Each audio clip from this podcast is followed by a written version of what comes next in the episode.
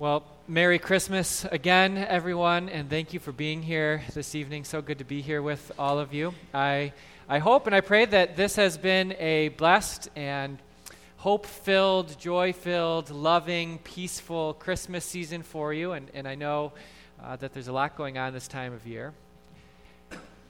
But I think we also recognize that as wonderful as this time of year can be, that it's not as though the world stops spinning just because the calendar has flipped to December, right? It's not as though that the questions we have, the hurts, the, the pain that we feel, the, the problems of this earth just hit pause just because we're told it's Christmas, right? All of those things are still there. And, and so, if I can, with you today, I would like to, to address two of the problems that I think many of us feel this time of, of year, maybe even especially this time of year.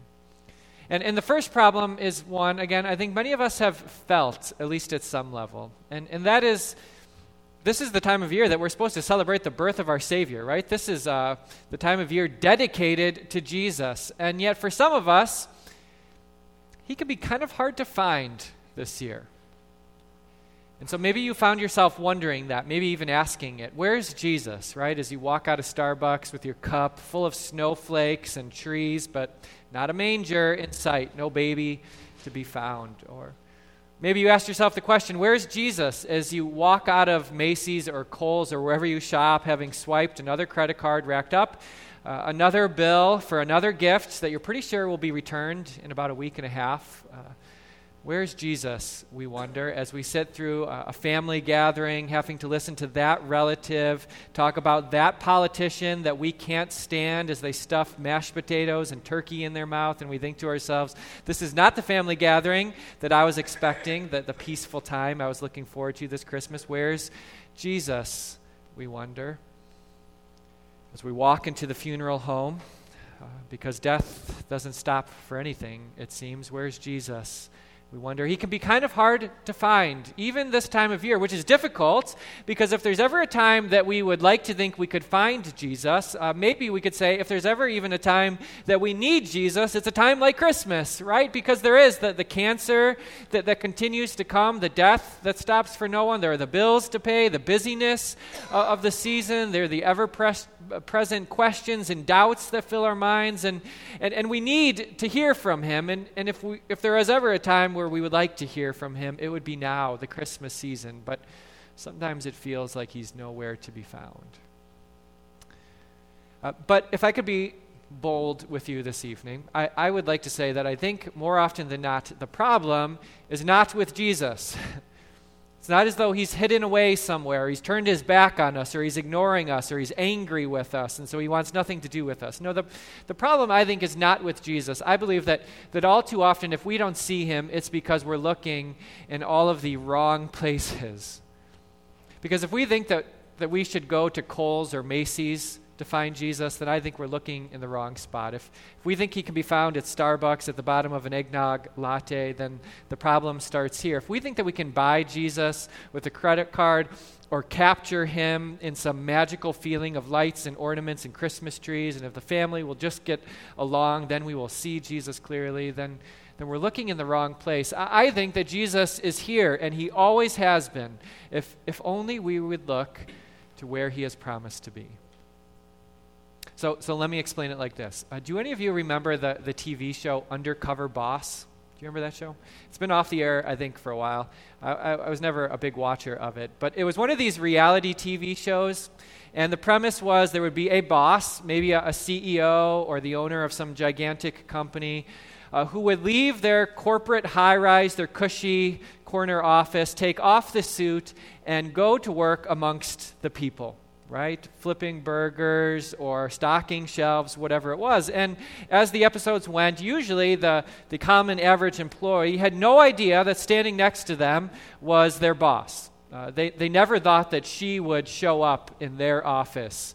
Uh, or their place of business, right? They expected the CEO to be somewhere else, in that corner high rise, wearing the fancy suit, not amongst the common people. But, but there they were in plain sight. You see, I believe that on Christmas, God did the unthinkable. He left his heavenly throne. He walked out of his eternal castle and he walked into a manger. He showed up in a place that no one would have ever expected him uh, a bed made out of a hay, a manger. He wrapped himself in swaddling clothes. He surrounded himself with two teenage parents and a bunch of smelly shepherds. No one would have ever thought to look for Jesus in a place like that. And, and, yet there he was, showing us his humble love. And, and it continued to be this way throughout Jesus' life. No one would have ever expected to find Jesus sitting at the table of sinners and tax collectors and, and prostitutes, but there he was. No one would ever looked for Jesus to be touching the sick and getting close to the lepers, but there he was Certainly, no one would have ever thought to look for Jesus on a cross. No one would have thought to look for him lying in a tomb, but there he was, bursting forth. See, the problem isn't that Jesus isn't here or that he's hiding or that he's angry and he's turned his back on us. No, the problem is that we've been looking in all the wrong places. But if we would only look to the kind of places that he loves to be in a manger, a cross, a tomb we would see what kind of God we have a God of love, a God of sacrifice, a God of life eternal. All right, I said there were two problems I'd like to address today. That was the first. It's hard to see Jesus sometimes, but I think if we look to where he is, we'll, we'll see him clearly. The second problem is for some of us, I, I think that this, this time of year, we, we sometimes feel obligated to feel a certain way. Do you know what I mean? Like, like we're supposed to, because the pastor has been preaching on this for the past few weeks, we're supposed to feel full of hope and peace and love and joy, but we don't. we feel stressed out and burnt out and tired. We, we feel angry at our friends or bitter at our family, and, and, and we just don't feel like we're supposed to feel, at least how we think we're so supposed to feel. And, and because we don't feel the way we're supposed to feel, sometimes we feel guilty about this, like what's wrong with us? This is Christmas and we're Christians. This is the Super Bowl. We, we should be excited excited for this time of year. This is as good as, as it gets, but we, we don't feel that way. And, and most often, I don't know about you, but but what we tend to do is we hide those true feelings, right? We, we put on the facade, we wear the nice clothes, we come to church on Christmas Eve, we wear a smile. When people ask us how we're doing, we say, Great, it's Christmas.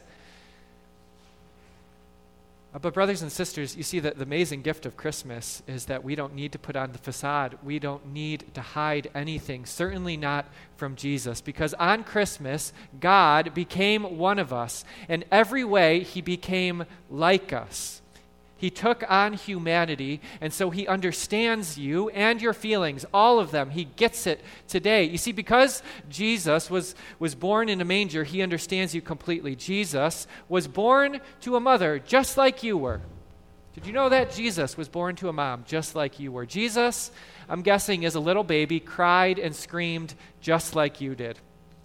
Uh, you might not want to think about this, but Jesus went through puberty just like you did. His voice changed just like yours did. He grew armpit hair just like you did. Can you believe that? Jesus hit his funny bone just like you do. He scraped his knee and he got headaches just like you do. Jesus was tempted in every way, just like you are to lie and lust, to gossip and cheat, just like you are. Jesus grieved and mourned. He cried at the funeral of his friends, just like you do. And you see, because Jesus became like you in every way, he understands you completely, he gets you totally, and, and you do not need to hide anything from him. He wants to hear about your guilty feelings be, because he was tempted too. Jesus wants to hear about your pain and your problems because he experienced that too. Jesus isn't turned off by your doubts or your questions, he gets it. He gets you 100%. And so it's my prayer this Christmas, brothers and sisters, that we all do two things. First, we start looking for Jesus where he is promised to be. If we would only look at the manger and the cross and that empty tomb, we would learn so much about what kind of God we have. And then, number two, I pray that we would trust that your God understands you, that you don't need to hide from him, but that because he became like you in every way, he gets you in every way. Merry Christmas, everyone. In Jesus' name, amen.